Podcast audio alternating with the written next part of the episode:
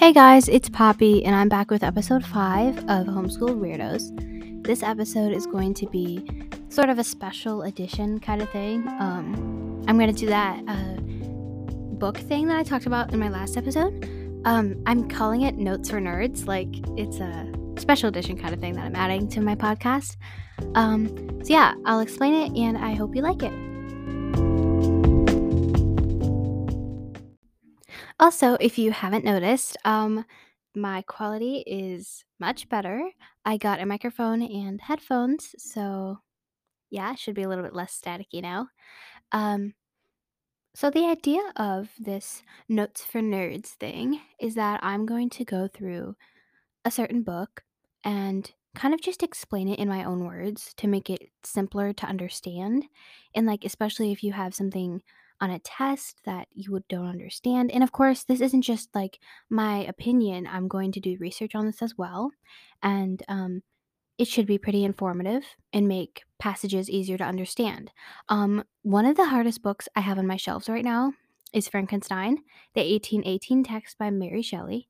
And I was thinking that I would go through that and kind of just like part by part explain everything that um, is being said and all of the hard words because it is so dense. I can't even like you have to read it really slowly to understand it. So I just I was just thinking maybe putting it in simpler terms would be a pretty helpful idea.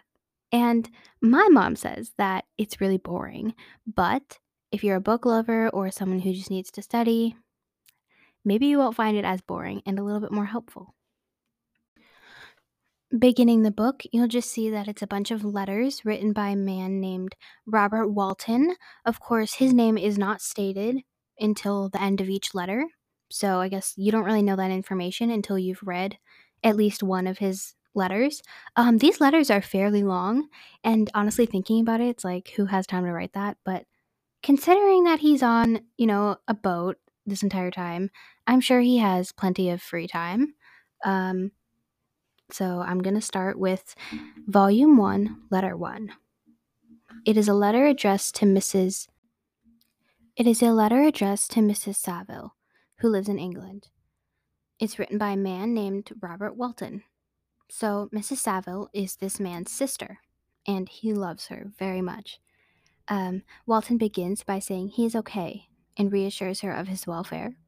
So, like, he's okay, he's healthy, um, just like the best way to start a letter to someone who's far away.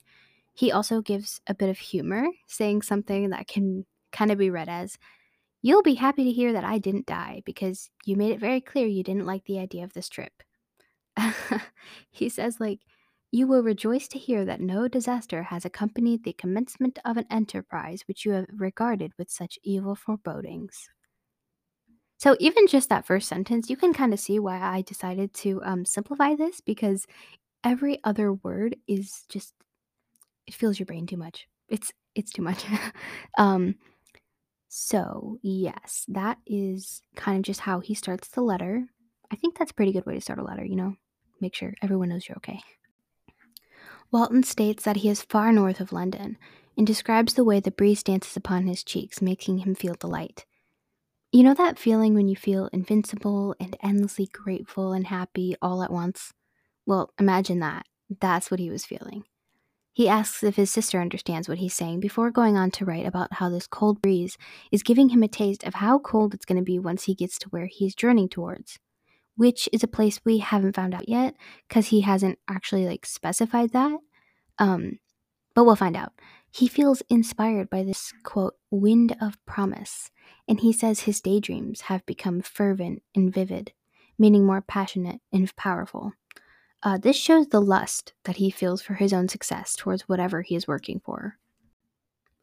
Now, the way that I'm doing this is by reading um, the letter piece by piece and putting it into my own words and describing it. So I will use quotes if it seems fit. So, um, credit to Mary Shelley, you know? Um, thank you. She's dead though. But like, yeah. Actually, I think it might be I think it might be public um stuff because Frankenstein was written over a 100 years ago. That means that it's like not copyrighted, right? Okay, but still shout out to Mary Shelley because she wrote the book and it's a pretty good book, anyways. If you overlook like all the hard stuff in it. Anyways, getting back into it.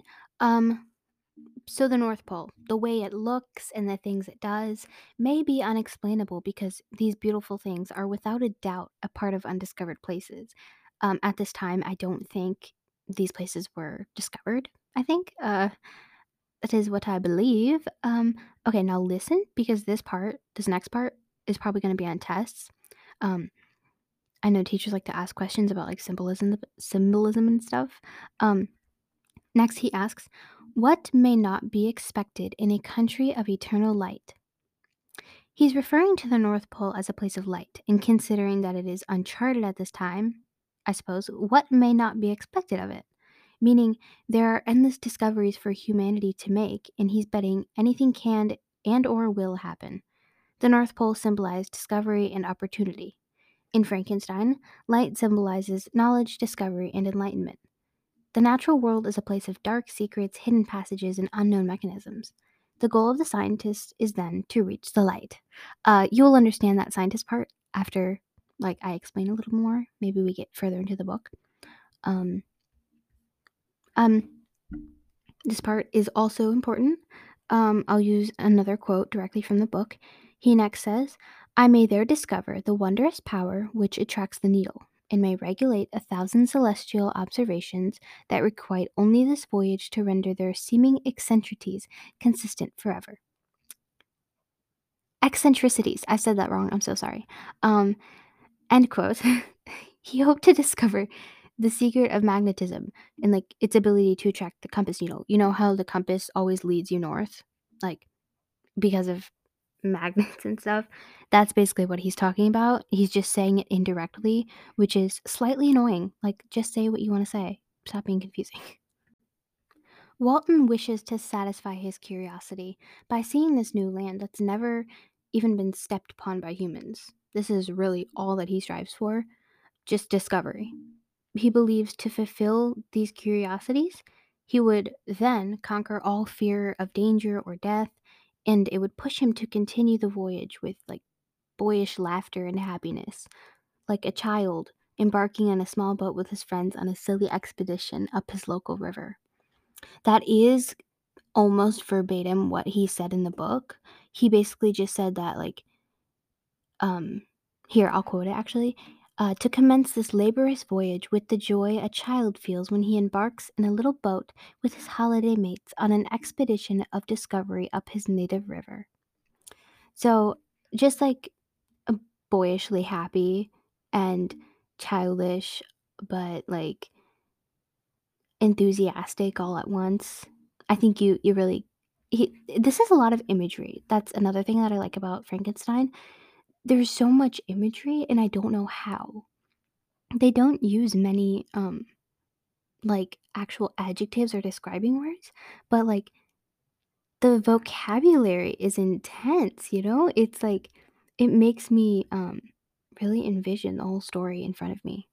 It's a good experience. I mean, I've literally read the book 3 times.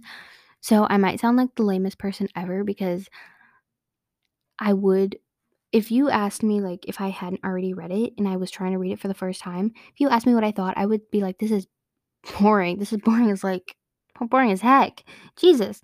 I don't know.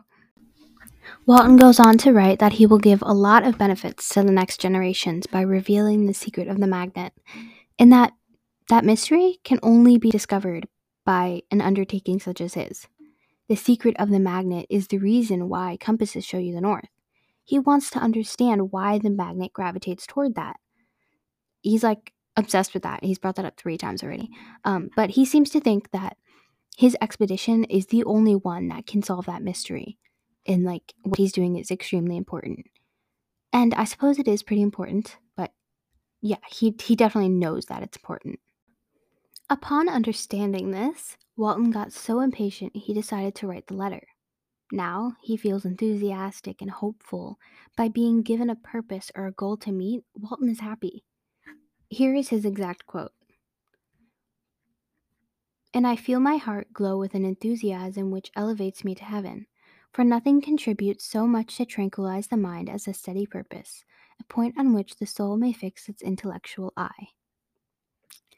There's a song that I have on my playlist called Abyss by Martin Against the World.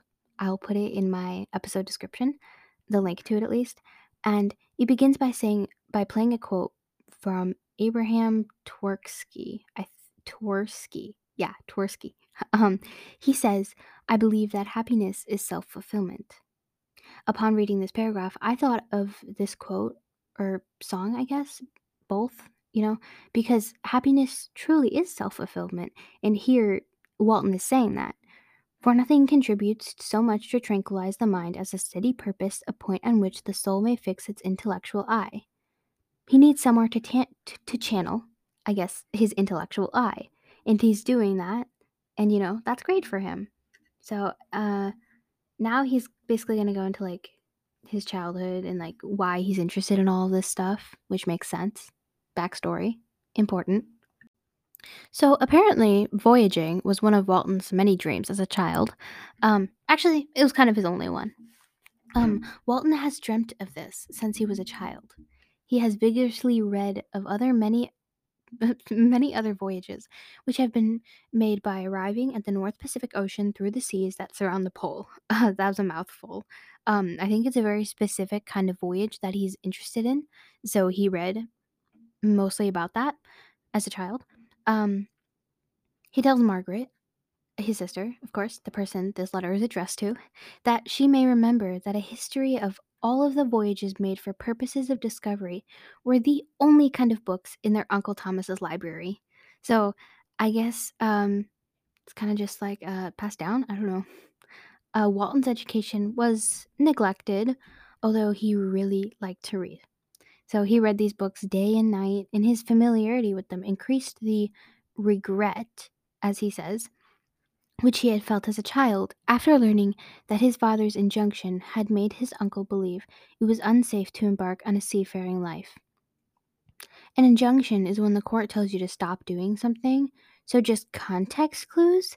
I might be wrong. I'm assuming his father had done something on the ocean that he had been ordered to stop doing, making his family believe that it was unsafe or an unfit job, or just something about that that, um, because I'm not sure what his father's injunction would have to do with Walton becoming a voyager or like a navigator.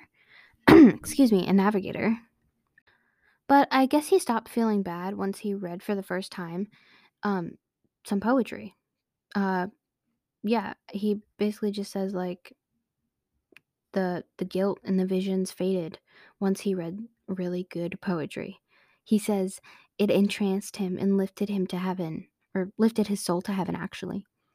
Walton then became a poet as well and for a whole year he lived in a paradise of his own creation. I kind of like that quote because sometimes i feel like that's how i'm living. Um I don't know. I'm not sure how to explain it, but a while ago, I would write a lot of poetry, and looking back on it, I don't even remember who I was. Like, I don't remember writing that at all. I can't imagine myself writing that now. I mean, it's it was pretty good. And I guess I was living in paradise of my own creation. Um, I guess he thought that he might become like a great and historical poet who goes down in history because Walton writes of imagining being like Homer or Shakespeare. So when he failed that, he was extremely disappointed and upset. He reminds Margaret of this time and how she knew how upset he had been. Just around that time, he inherited the money from his cousin and went back to being obsessed with the ocean and sea and voyages. Um, he says, I inherited the fortune of my cousin, and my thoughts were turned into the channel of their earlier bent. So, just like his, the obsession before poetry, which was like seafair and blah, blah, blah um, he kind of just went back to thinking about that kind of stuff. I don't know what the money had to do with that, but I guess maybe it was just a diversion from the fact that he felt uh, like a failure in the creative department. Um, yeah, suppose that's how it turned out for him. Six years have passed since Walton decided to do what he's doing now, which is an expedition to the North Pole. Walton recalls the events before he made this huge decision. He began his journey by getting stronger, physically and mentally, I suppose. He went with whale fishers on a whole bunch of trips to the North Sea. He willingly went through cold, famine, thirst, and fatigue. And he worked much harder than the common sailors in the day, and in the night, he studied math and science, um, medicine and physical science. So, like, educational wise, he was pretty well rounded. Um, but I suppose uh, socially, not so much. Two times, Walton hired himself as an undermate in a Greenland whaler. I had to search that one up. Uh, it's an expedition to Greenland to kill or hunt whales. It's basically just what it sounds like. Um, he's a proud man, and he knows it. Like, he knows that he likes himself, especially when his uh, captain offered him the second highest dignity on the vessel and told Walton he found him a valuable worker. That must have been a pride boost, ego boost, either one. Okay, now we get to the part where he's all self deprecating and stuff. Because, you know, can't have a character without that. It's Frankenstein. Uh, he wants to deserve a huge accomplishment. He's like, Do I not deserve a huge accomplishment? He knows his life has been easy, but he he would prefer the accomplishment rather than the money and the luxury and all the things that money can buy. And on top of that fa- failure feeling, he's lonely. He needs someone to encourage him I guess he doesn't really have that because he's always encouraging other people too. Of course, we know he thinks he's awesome, but I guess his hopes fluctuate. Walton says that his spirits are often depressed. He feels the pressure of this long trip because he knows that he has to lift other people up and also keep himself up, which is a hard thing to do. You know that uh, the therapist of the friend group? I think he's kind of like that, helping other people, but um, kind of struggling to help himself too. Walton says that around this time of year, Russia is not very cold. Well, it's cold, but not too excessively cold if you're wrapped in in furs, which are like dresses that he's already gotten used to wearing. Um, and there's a big difference between walking on the deck and sitting on a boat for hours on end when there's no exercise to stop your blood from literally freezing inside your body. He says he doesn't really want to die on the trip between St. Petersburg and Archangel which you know that's that's understandable. I wouldn't want to die either, especially not by freezing cold. Isn't that like one of the worst ways to die, like freezing or drowning? Okay, well I don't know. I, I'm pretty sure that's that's a thing though. Walton's gonna leave for Archangel in two or three weeks, and his intention is to hire a ship there, which he says is pretty easy by paying the insurance and to get as many sailors as he can or just the ones that he thinks he should have, at least hopefully the ones that are um, accustomed to whale fishing. And he doesn't want to sail, or he doesn't think he's going to be sailing until the month of June, and he doesn't know when he will return. He starts saying with a bit of sorrow and regret that he's not sure when he'll be home to see his sister, and if he succeeds or survives, many, many months, perhaps years, will pass before they meet again. And if he fails, she will see him either soon or never again. So, this is the end of the letter. He says goodbye lovingly and sends her love and blessings and everything like that. Um, it's also so kind and sweet. I love the relationship, like as siblings. And I, I guess that's just how he ends the letter. He's kind of like, hey, you know what? I'm going to go through a bunch of writing and make you read it all the way to the end just so I can tell you that I might die. Okay, goodbye. So that is the end of letter one, and I'm going to begin letter two right now. Remember, this episode is letter one through four, which are all the letters, by the way. Um, next episode, I'll actually start reading the book. I mean, I guess this is the book, but um, this is kind of just like context. If you don't read this, you will not understand the rest of the book.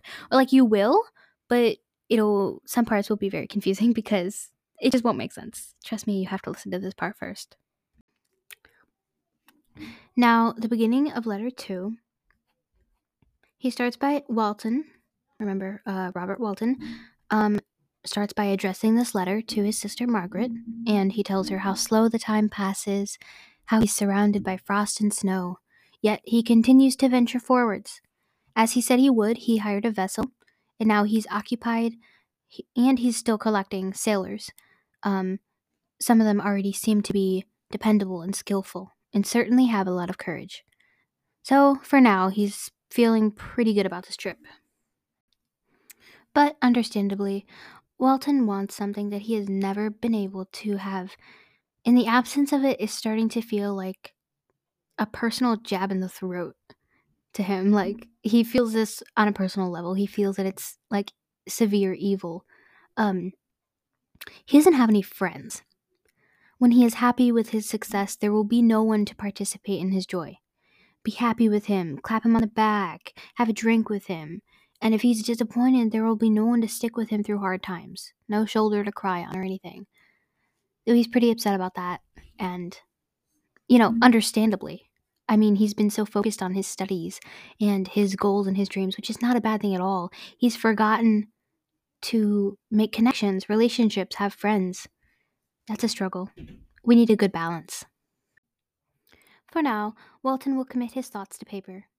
But that is a poor medium for the communication of feeling. That was a almost direct quote from the book, and I really feel what he says. He says, I shall commit my thoughts to paper, it is true, but that is a poor medium for the communication of feeling. End quote. Um, as a writer, that speaks to me. he wants the company of someone who would sympathize with him, who could look him in the eye and know exactly what he's thinking. Now, he says to his sister, You may think I'm looking for a lover, but I really just want a friend.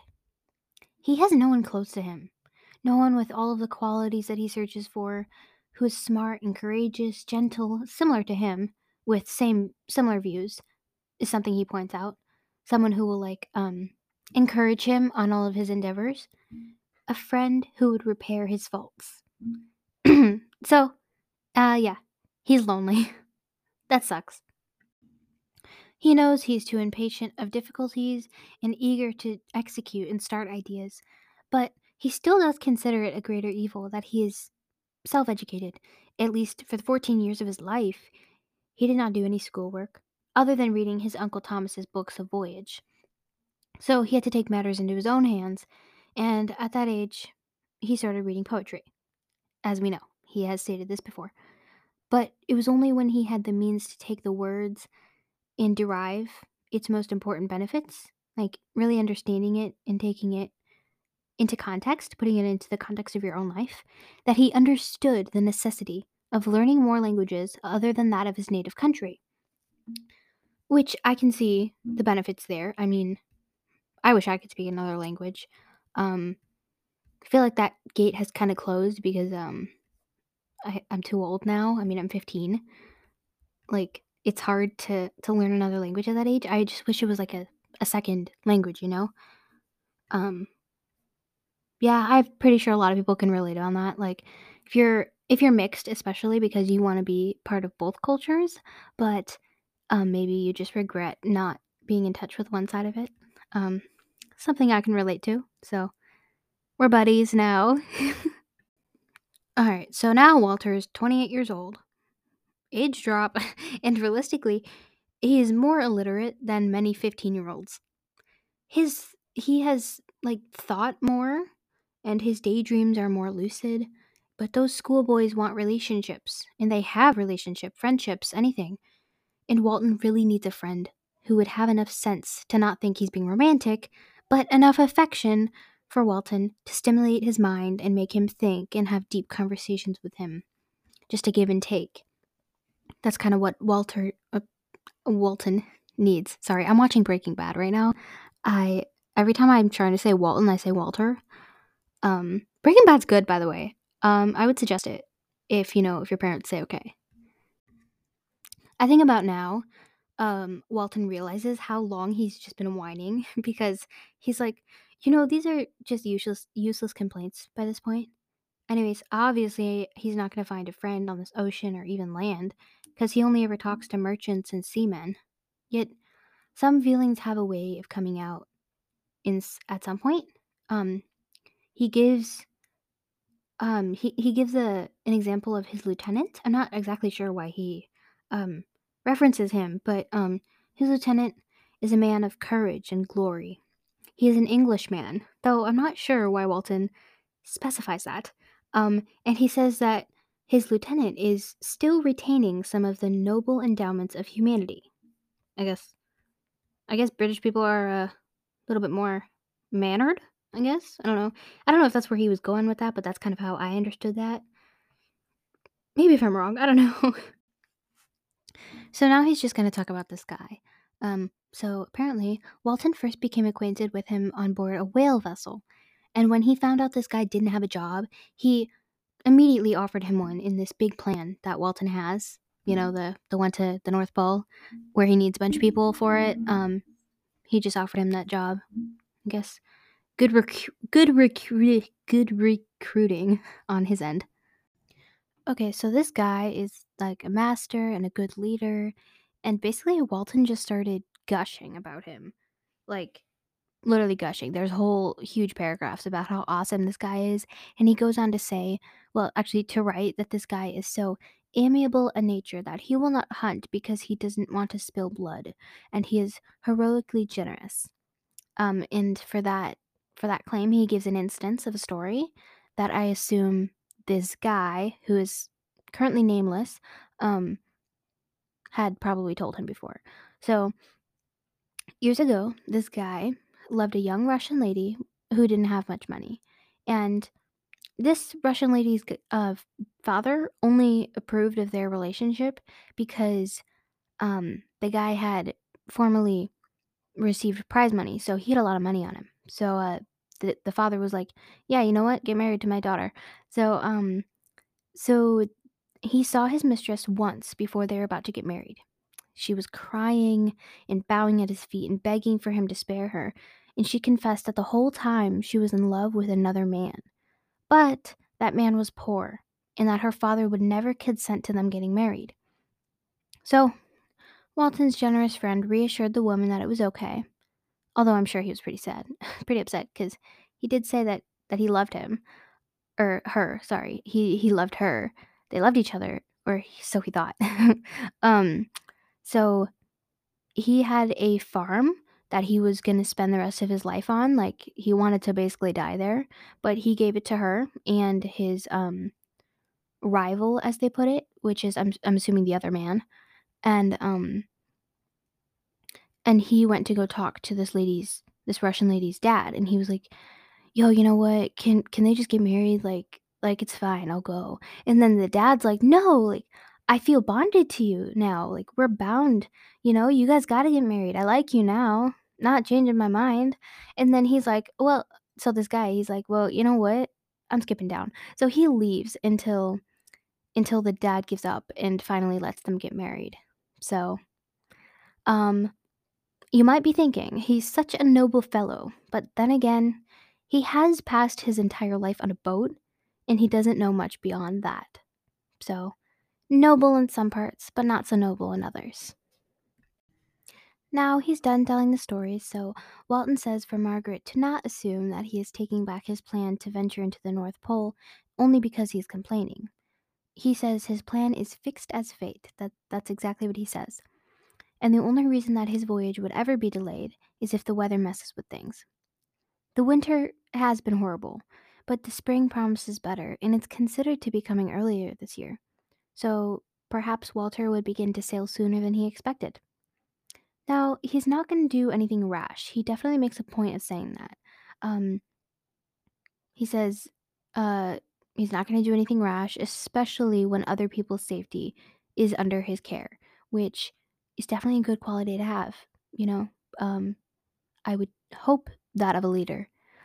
Like, I would definitely hope if someone's leading me, they wouldn't leave me into um, danger. Uh, that Walt is trying to explain in simpler terms how he feels about this trip. And he thinks it's almost impossible to communicate to Margaret the trembling sensation, half pleasurable and half fearful, with which I am preparing to depart. That is what he said. This guy is going into unexplored areas of the globe, to the land of mist and snow. I think I would feel that way. I would feel that way too, like excited yet scared. Like you've got this pit in your stomach and you can't tell whether you feel sick because you're happy or you feel sick because you're anxious. But he claims he won't harm a fly in the North Pole, and he won't get hurt either, so Margaret should not be alarmed for his safety. He's very reassuring. He loves her so much. Wonderful sibling dynamic. He openly wonders if he will ever see his sister again and expresses his worry to Margaret. He doesn't want to dream of the success of living, yet he can't bear to think about the thought of dying. Walton orders her to write to him every day, even though the chance he receives them is slim, because it will cheer him up. And he closes by saying, Remember me with affection should you never hear from me again. Gets gets pretty pretty depressing around here. Like at the end of every letter he's like, "You know, all of this, but I could die. See you later." So that was a letter um the end of letter 2. And um so that was the end of letter 2 and now I'm going to begin letter 3, again addressed to Mrs. Saville, Saville, Saville. I'm not exactly sure how to say that last name. And she's in England, of course. Um, so Walton starts the letter like all the others, you know, assuring her he is at least alive. The letter will reach England by a merchantman who is on his way home. Walton is not so lucky, and he may not see his native land, or in other words, his home, for, ha- for perhaps years. He is, however, still in a good mood. The men that he hired are strong and bold, with courage in them. These are describing words he used. Um, Walton points out how the floating sheets of ice that passed him happened to not scare the men away, although the ice really shows the danger of the North Pole. They're not afraid. He chose good henchmen, give him that much. The crew has already reached a high latitude, but the summer winds, which aren't very warm compared to England, considering he's like close to the North Pole, um, those summer winds blow them quickly towards the North Pole, the place that Walton so desperately wants to reach. He wrote that no accidents have happened lately, at least not any that are worth putting in the letter. Certain things like the breaking of a mast, etc., are things that our experienced sailors don't consider to be bad accidents, and Walton would be glad if that is the extent of the accidents for the crew. Walton says goodbye and that he will not rush into danger. He will be calm and cautious. He also mentions, in a way, that Margaret should mention um, him and speak fondly of him to his friends back in England. Uh, the, the direct quote is, Remember me to all my English friends. Kind of just, you know, remind them I'm alive. Um, yeah, that was actually the end of letter three. Pretty short. I mean, he did say at the beginning, I write a few lines in haste to say that I am safe. So, of course, this is just like a passing time thing, you know, or maybe not passing time thing. Maybe he was in a crunch of time. Because as we can tell, this guy likes to write. Some of these letters are like five pages long. I'm just condensing them to make it like less of a read, um, or I guess a listen in your case. But um, yeah, he likes to write. Like, geez, he I considering he has so much time, maybe I would take this up too. Maybe I would start writing letters to people, random people, maybe my siblings. I wonder if I were to write a letter, if I was really far away, would I write one individual one to everyone I know or just one to my whole family? I feel like one to my home family whole family makes more sense, but what if I only want to tell a piece of information to one person? Like what if I have like some juicy gossip and I only want to tell my mom or like my sister? Even though my sister's 6, but think of my sister as older. Like if I wanted to tell her something, I would have to tell the whole family too. So maybe I would oh, I would write one big one for like everyone and then individual ones for the other one. So then I would have to write three notes. Yeah, I'm, I'm glad I figured that out. What would you do? How would you do that? Would you even write a note? What would your note say? Tell me. I'd like to hear. And now the beginning of letter four probably one of the longer ones. Um, it's also the last one, so bear with me here. Um, obviously, to his sister, as usual, who else does he have to write to? All right, now it's August, and Walton begins the letter a bit differently this time. He says there has been a strange accident, and he can't refrain from telling it to Margaret, even though they will probably reunite before the letters get to her. Last Monday, the boat was nearly surrounded by ice on all sides, leaving little sea room to float. The situation was pretty dangerous, especially because they were also surrounded by a thick fog. They stuck to the route, just hoping that there would be a change in the weather. At about two o'clock, the mist went away, and as they saw, endlessly and vast around them were irregular plains of ice. So, just like, I guess, random pieces of ice all around them.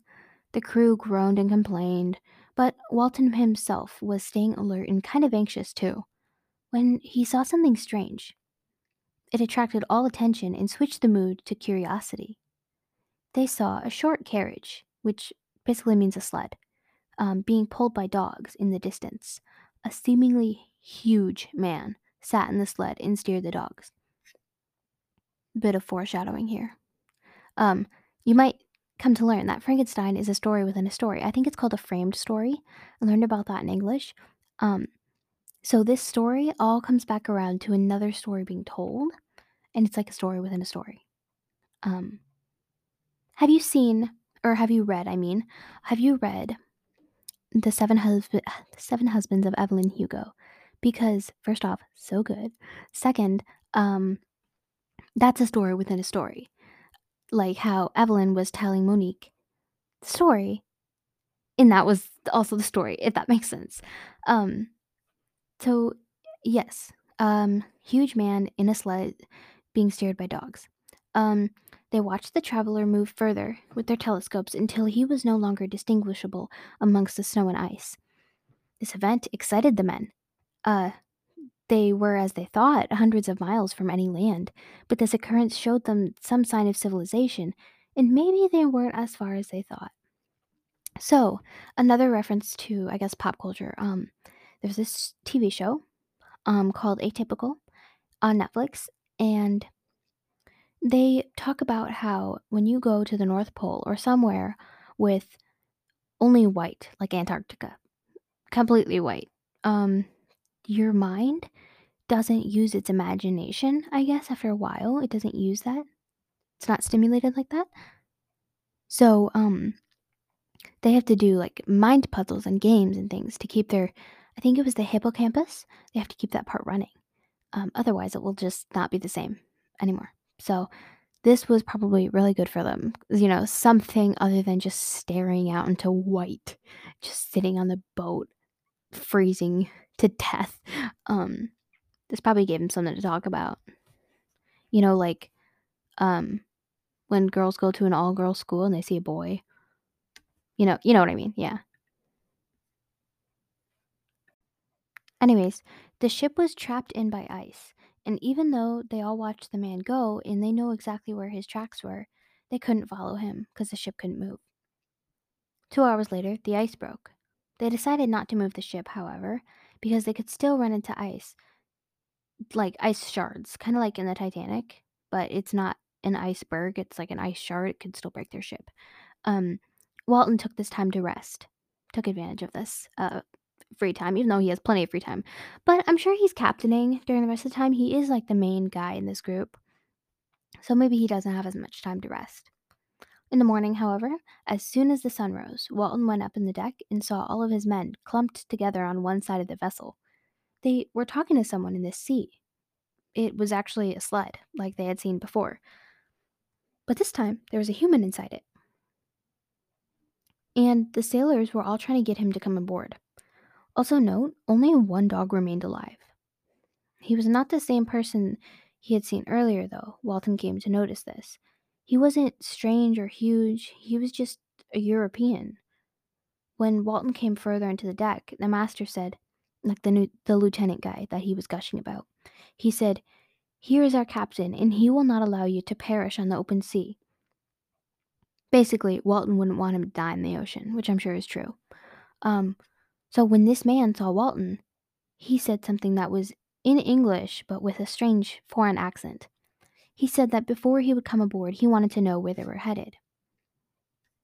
Now, you may understand the surprise that Walton Walton felt when a, a just a random guy who's about to die asked that question. Someone who you um you would expect, you would think the ship would have been a resource that he wouldn't have given up for any amount of money or wealth because, you know, this is his gateway to surviving, not dying in the open ocean. Um, but such a strange question to ask. Like, does it matter where we're headed? We are trying to um, save you. But either way, Walton told him they were bound for the North Pole. He seemed satisfied enough and came up on the ship. And oh my god, he was in the worst state ever. His limbs were nearly frozen and his body was emaciated, which means unusually thin or weak. Walton has never seen a man in such bad conditions. The crew attempted to carry him into a cabin, but the second he wasn't in the fresh air, he fainted. So they brought him back out, because, you know, logic. They brought him back out on the deck and rubbed him with alcohol, brandy specifically. They even made him drink a little bit. As soon as they knew he wasn't dead, they wrapped him in blankets and put him by the chimney of the kitchen stove. Over the day, he recovered more and ate some soup, which restored his health by a lot. Two days passed like this before he was even able to speak. Walton often feared that his injuries and suffering would make him unable to understand things, like maybe he had a head injury. Once he was more recovered, the man, that is, strange man, we don't know his name at all, um, Walton moved him to his own cabin so he could take care of him. Walton was in awe of this man. How he is filled with wildness, but the moment someone does something kind, even in the slightest, he will light up. But other than that, he is usually melancholy and despairing, and he grinds his teeth like he's just waiting for something bad to happen. When the guest was a bit better, Walton had a hard time keeping the crew away from him. They wanted to ask all sorts of questions, but Walton wouldn't let them. But once, the lieutenant asked why he had come so far on the ice in such a strange vehicle. The man responded sadly. He said to seek one who fled from me. That's what he said. And the lieutenant asked, Did the man whom you pursued travel in the same fashion? The response was yes. Then, I think we've seen him because the day before you got here, we saw some man on a sled with dogs. Remember before this was like the first sign of life that they had seen in the whole deserted plain of ice. Um, and they were all very interested so there was two different sleds. Um, he was this strange man that is now on their ship is um, the second one. So he was trying to catch that other guy. That that's what we've come to. So the stranger perked up at that comment and he asked a bunch of questions about the demon. He called the man the demon for some reason. Um, you might actually need to know this because of the spelling, but since it's like Old English or something, it's I think it might be actually pronounced Damon. Da- Damon? Demon?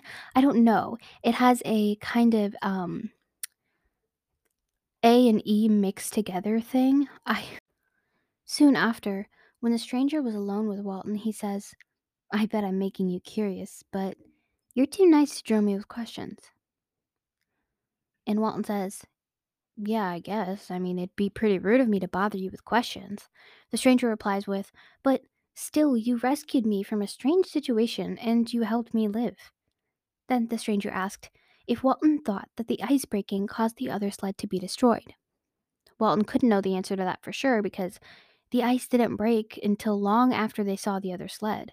So the man could have been safe before the ice broke. So he didn't really know how to give a sure answer of that.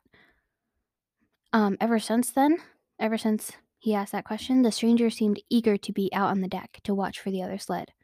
But Walton has uh, convinced him to stay inside because he's too weak to sustain the rawness of the atmos- atmosphere, which just means the cold air. So he wants to keep him, you know, healthy, but he's trying to persevere through the cold air so that he can see the other sled. But Walton promised that if he stayed inside, he would have someone watch and give instant notice if they saw anything. The stranger is quiet and nervous when anyone but Walton enters his cabin. Yet he is gentle mannered, and all the sailors are interested in him. But Walton loves him like a brother now, and the stranger's grief fills him with sympathy. He must have been a noble creature in his better days, Walton thinks. He writes, actually. I mean, the majority of this is his inner thought.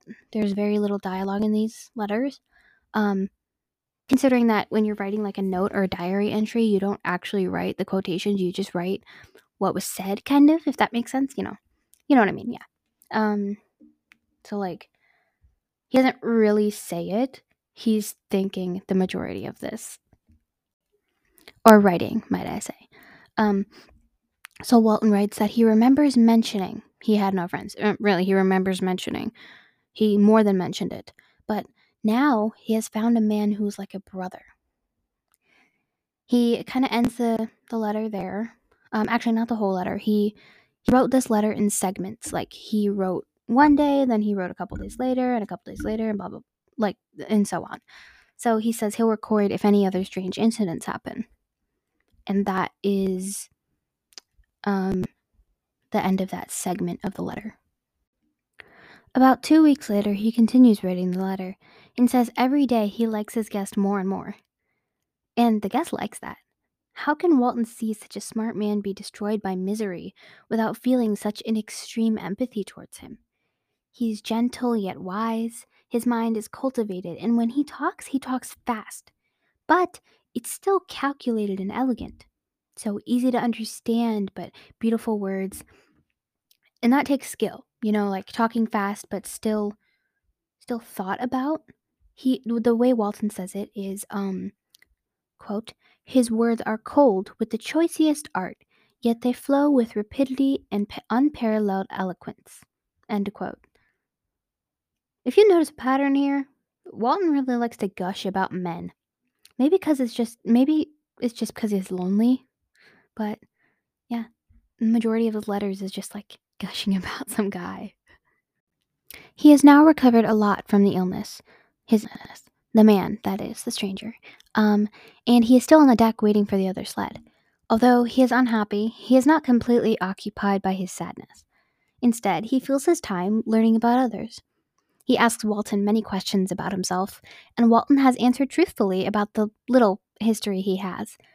The stranger was pleased with the confidence and suggested new ideas to the plan.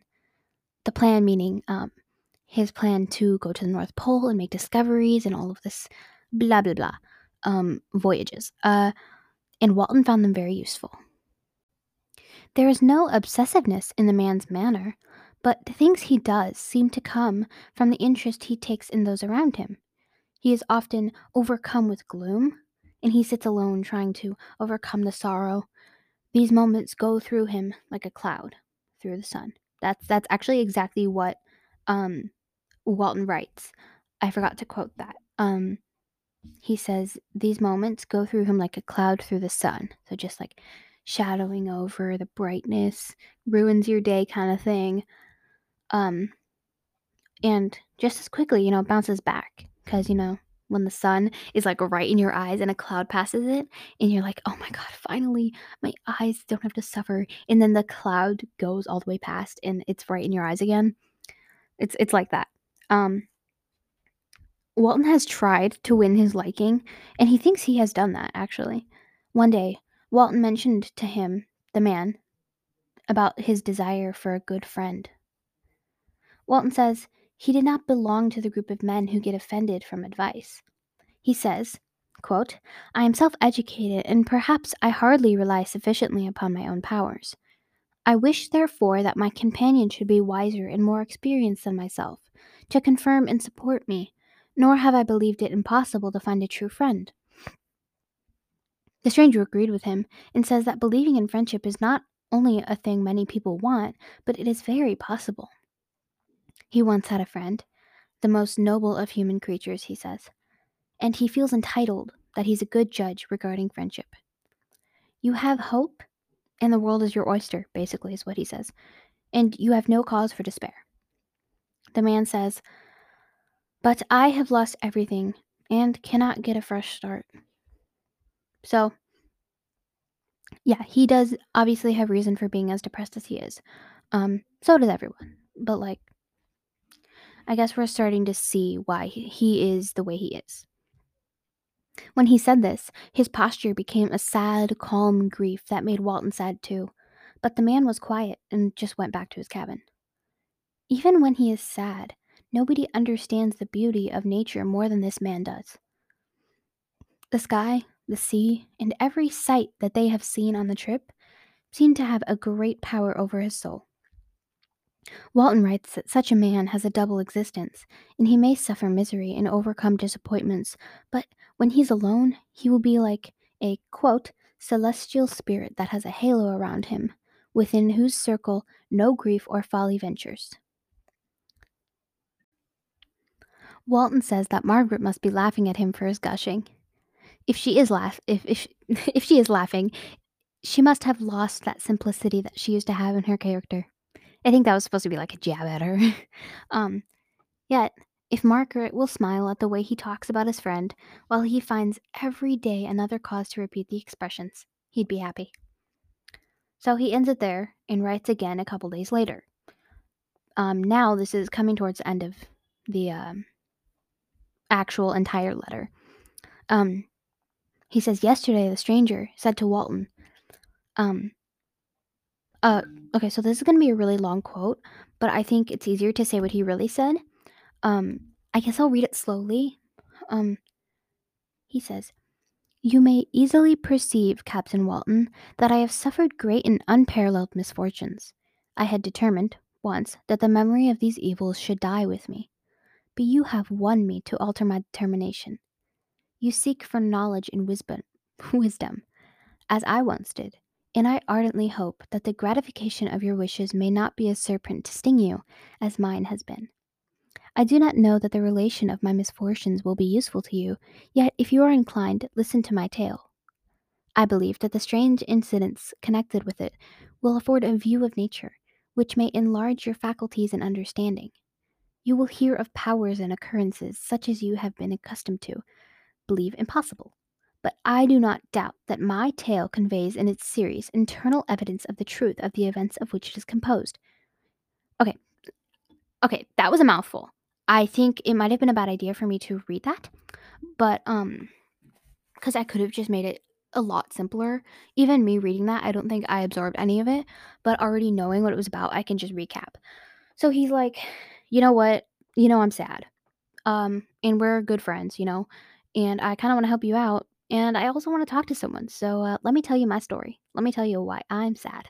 Um I'll just tell you my story, my tales. Um yeah, and uh I don't think this is gonna um be a bad thing. This will be a good thing. So he's convincing him that he wants to like tell him his story, his life story basically. Anyways, it may be easy for you to think that Walton was very gratified by this offer. But Walton doesn't think he could endure knowing why this man was so sad. Walton was eager to hear it out of curiosity and also a desire to know his fate. So he's kind of torn. He's like, well, like, he knows this guy so well by now, but like, he also doesn't know him at all. He knows him from looking at him and like short conversations with him. He knows his personality, but he doesn't know his past. And I'm sure your past doesn't make who you are, and he sure does know him, but he doesn't know him that deeply on that level. And obviously he has such an extreme empathy for him hearing this um foreboding like sorrowful story um might hurt him too. So he doesn't want to hear it. But also he's very very curious as anyone would be. And he he wants to know. So guess what he went with? Um he then said that he would tell Walton. The man said that he would tell Walton the story whenever Walton wanted to the next day. The promise made Walton thank him. Walton is now trying to co- record what the man says every night after he tells him the tales. If he's going to listen, at least he will take notes. The manuscript will hopefully bring Margaret pleasure to read, but for Walton, who knows the man and has to hear it from his own lips, he will just read it in the future. So, like, he's gonna write it all down, send it to Margaret, um, but he's not really gonna read it back. He knows the story already. It's basically what he's saying, and then that's how he ends the letter. Um, he doesn't sign off. That's actually pretty weird. He doesn't sign off from it. Um, but yeah, that's how he ends it.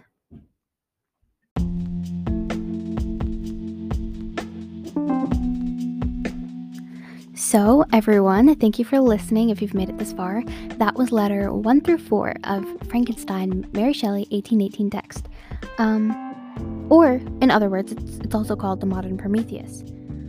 Um, yeah, thank you for listening. I hope it was helpful. Give me feedback.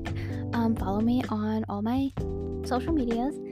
I'll put updates. Um, I do try to stick to my uh, schedule, but it's pretty hard considering that this took me this took me so long to um, translate into like simpler sentences. Um, and imagine doing the book, you know. So I think the easiest way to do this is I will definitely post on my social medias when I will be uh, putting up new episodes. So may not be may not be weekly. Um, actually, these episodes might not be weekly, but my homeschooled episodes might be weekly because I do have a couple more topics in mind for that. Um, so yeah, just you know, stay on the lookout. Um, I'll be here. Thank you. Thank you for listening to Homeschooled Weirdos.